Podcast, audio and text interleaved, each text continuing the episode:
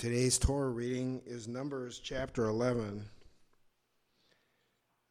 And I normally do not record these because there are so many Torah commentaries out there on the internet.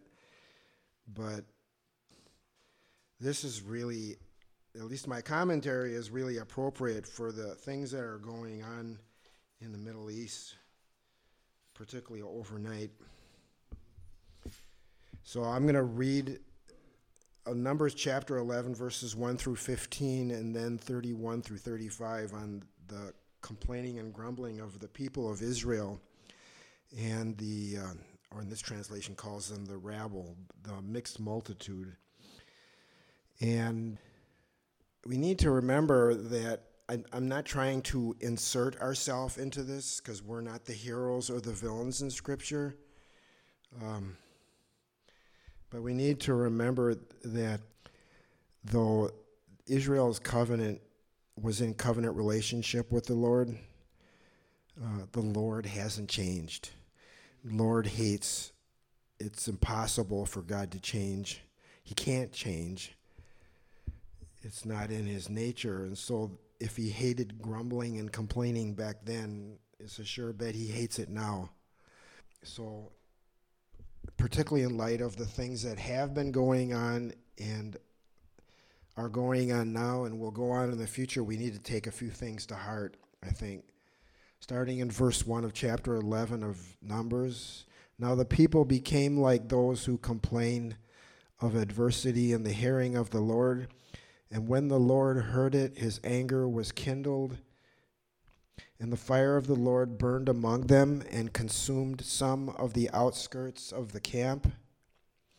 The people therefore cried out to Moses, and Moses prayed to the Lord, and the fire died out. So the name of that place was called Taberah, because the fire of the Lord burned among them. The rabble who were among them had greedy desires, and also the sons of Israel wept again and said, who will give us meat to eat.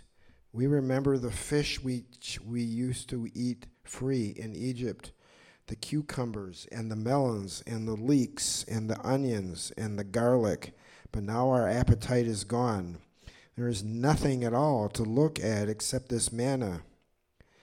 Now the manna was like coriander seed, and its appearance like that of bdellium.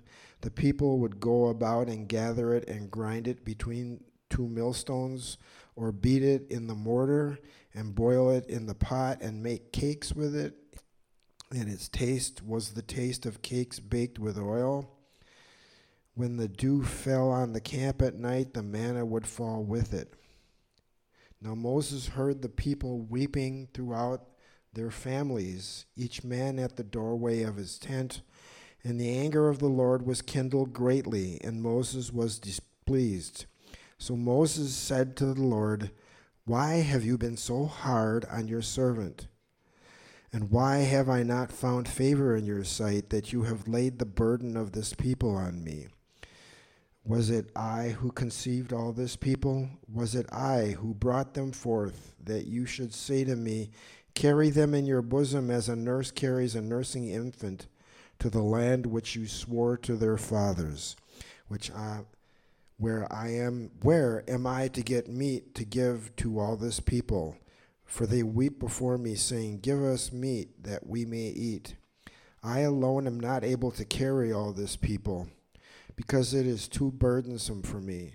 So if you are going to deal thus with me, please kill me at once, if I have found favor in your sight, and do not let me see my wretchedness. Now, whether it is through judgment or just a time of testing, the Lord does either allow, He does allow individuals, groups, cities, nations, and so on to go through times of testing.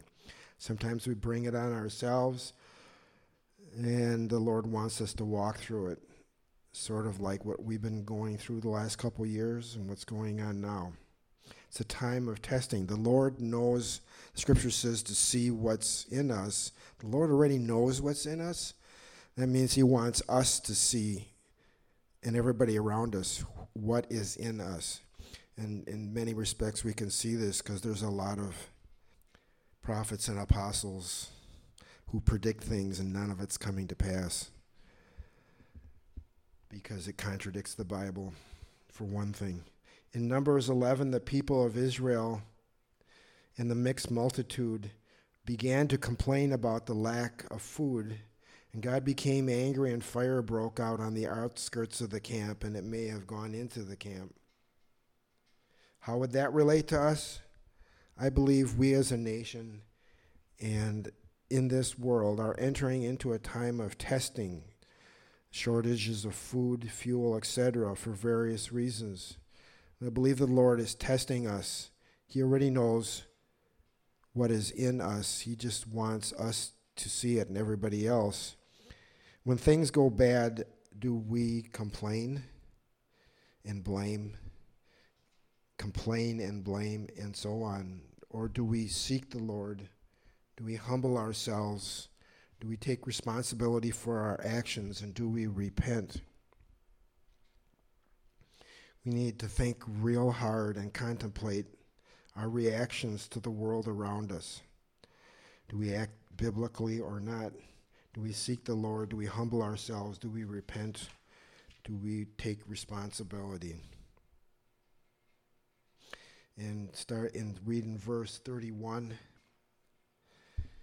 Now there went forth a wind from the Lord, and it brought quail from the sea, and let them fall beside the camp, about a day's journey on this side, and a day's journey on the other side, all around the camp, and two cubits deep on the surface of the ground. Just think of the sheer numbers of birds that is. We're talking like millions, if not tens of millions of birds for like 10, 15, 20 miles in every direction.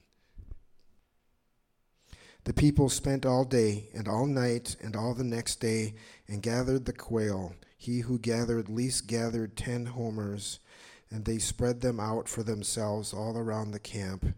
While the meat was still between their teeth before it was chewed, the anger of the Lord was kindled against the people, and the Lord struck the people with a very severe plague.